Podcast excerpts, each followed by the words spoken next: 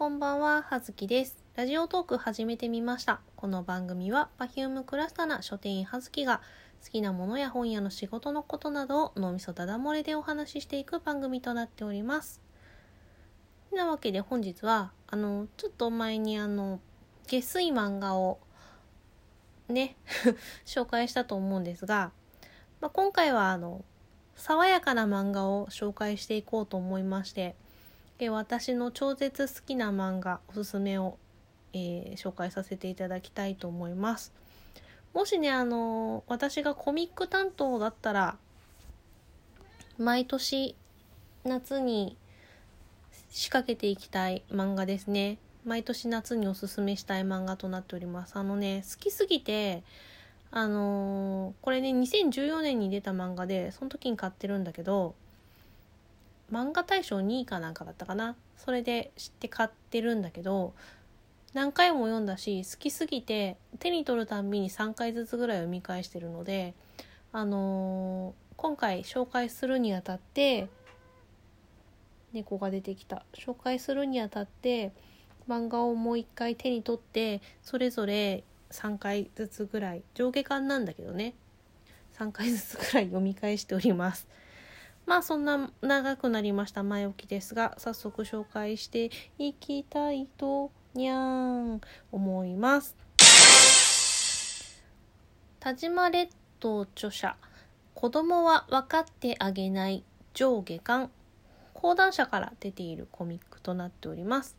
えーと、これ、あの、モーニングで、えー雑誌のね、モーニングで、えー連載していた漫画なんですが、まあ上下巻でお話終わっております。でね、あの、この田島列島さんっていう著者の方なんですが、あの、このね、子供は分かってあげないを書いて、終わった後、だからね、最近、去年ぐらいからね、また、すごい何年かぶり、4年ぶりぐらいに、えー、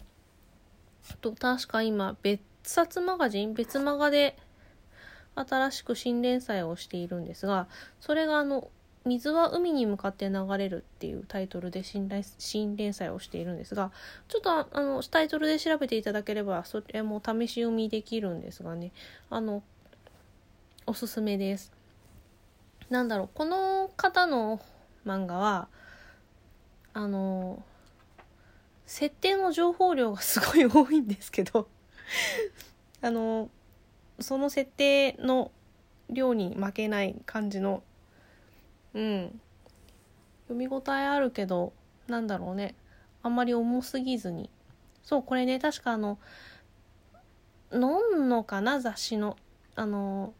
ティーンズ誌ののんのの、えっ、と、連載かなんかで、乃木坂の西野七瀬さんが、あの、コーナー持ってるんですけど、その中で、あの、西野七瀬さんが、この水は海に向かって流れるをね、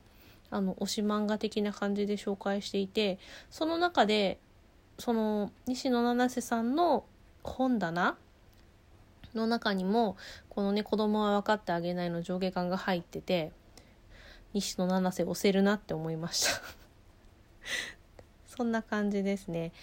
あのーあれだわ。ちょっと設定そのね設定がモリモリな感じのねあれをちょっと説明がなんだろうネタバレとの狭間での説明が難しいのでちょっと上下巻のあのあらすじを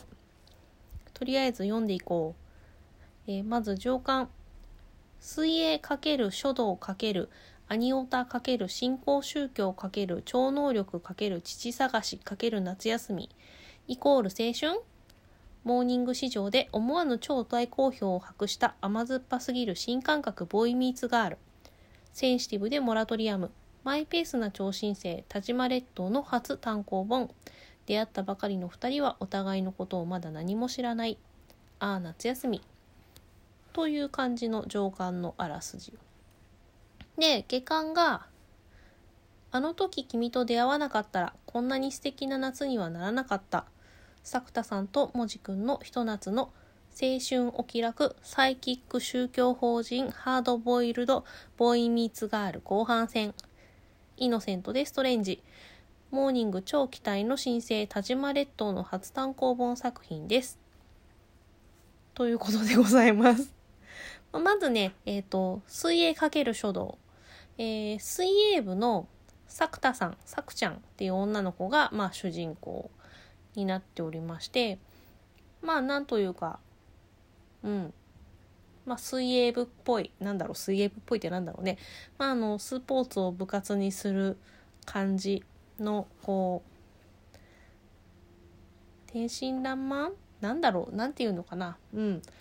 さくたちゃんだけにサクッとした感じの性格ですね。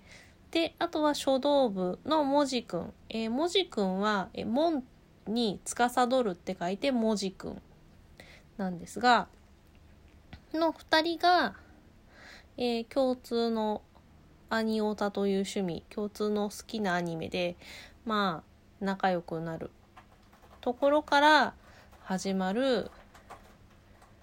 夏休みに本当のお父さんを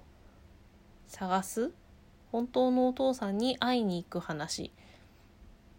そこに新興宗教と超能力が絡んでくるっていうね。設定盛り込みすぎだよっていうぐらいのね情報量なんですがなんかこうねうさんくさい感じするし、まあ、新興宗教とか超能力とか言うとうんちょっとちょっとってなるけどそれがねなぜかいい感じにね爽やかなボイミツガールなんだよね。でなんかこの漫画の中ではセリフがねいいセリフというかこの読んでてこう感銘を受けるセリフがちょいちょい出てくるしまあねもう百聞は一見にしかずだからもうつべこべ言わずに読んでくれよっていうところなんだけどあのー、ちょっとねなんだろうちょっとちょいちょい中であのー、いろんなものをねなんだろうパロったりっていうとあれなんだけどっていう感じのもね好きな人にはたまらん笑える感じのお話となっているのであえーと、上下巻で各、まあ、10話？10回連載ずつだったか多分20回の連載で上下巻になってるんだろうね。の、まあ、上巻の方の、えー、話を。と、1話、書道男と競泳女。2話、前向きに後ろを振り返る。3話、探偵は商店街にいる。4話、笑いながら泳ぐ人。5話、笑う角には。6話、牧獣翔ちゃん。7話、セメント森。8話、パパのキモさと消えたアタックチャンス。9話「行ってみようやってみよう」10話「PK 教室」という感じになっております。であのそのさっきも言ったけど中のね出てくる言葉がねこうちょいちょいこうセリフの中でねいいなって思ったり感銘を受けたりする言葉があるんだけどその中であのまあ友達もじくんがね友達とのセリフの中で友達がお前がそれを信じてなくても他人の神様の悪口は言っちゃいけないっておばあちゃんが言ってたよっていう話があるんだけど何それお前のおばあちゃんいいおばあちゃんだなっていう話だったんだけどそ,、まあ、そもそもの話がそのもじくんの好きなもの好きな作品を否定するやつがいてそいつがムカつくから嫌いっていう話からなったんだけどあの例えばまあその誰かが何かが好きって言ったりとかした時にあのー、自分が特にそれを好きではなかったとしても、まあ、もしくは嫌いだったとしても、まあ、それは全然普通のことだと思うんだけどそれをわざわざ好きって言ってる人に向かって自分がそれは嫌いだっていうことを声高に宣言する必要はないしねあのまあ例えば相手がすっごい強力に進めてきたらまあ作品とかだったらいいけどその口に入るもの食べ物とかで自分が嫌いな食べ物をこうねいやいやいやいやっつって強引にいや絶対いいから食べてみなよって強引に勧められてまあ嫌いぐらいだったらともかくとしてアレルギーとかだったら話にならないけどっていうのでごめんちょっとこれ食べられないとか苦手だとかってそういうことを拒否するのは全然いいと思うけど例えば自分がその好きな本があった作品映画があったとかいうことをまあその人に向かってじゃなかったとしても例えばツイッターとかでもおすすめをした時にいやあれは全然作り込みが甘いとかなんだろう俳優の演技が大根だったとかなんかそういう感じのね否定をしたりとかする必要って全然ないと思うんです。なんかそれって好きな人をただ単に嫌な気分にさせるだけじゃない？そういう否定の仕方も良くないと思うしあとたまにいるんだけど自分が好きなものをあの好きって言うために何か別なものと比べてその比べたものを貶めたりすることによって自分の好きなものを上に見せるみたいな言い方っていうの分かるかな？あれに比べたら全然これは素晴らしいみたいなそういう言い方とかさそういうのも違くないって あの思っていたので、うん。まあ、それがね、まあ、他人の神様他人が信じるもの他人が良いと思うものを自分にとっては価値を見出せなかったとしても悪く言うのはあかんことやでっていうのはね本当にうん。本当にそうだなって思った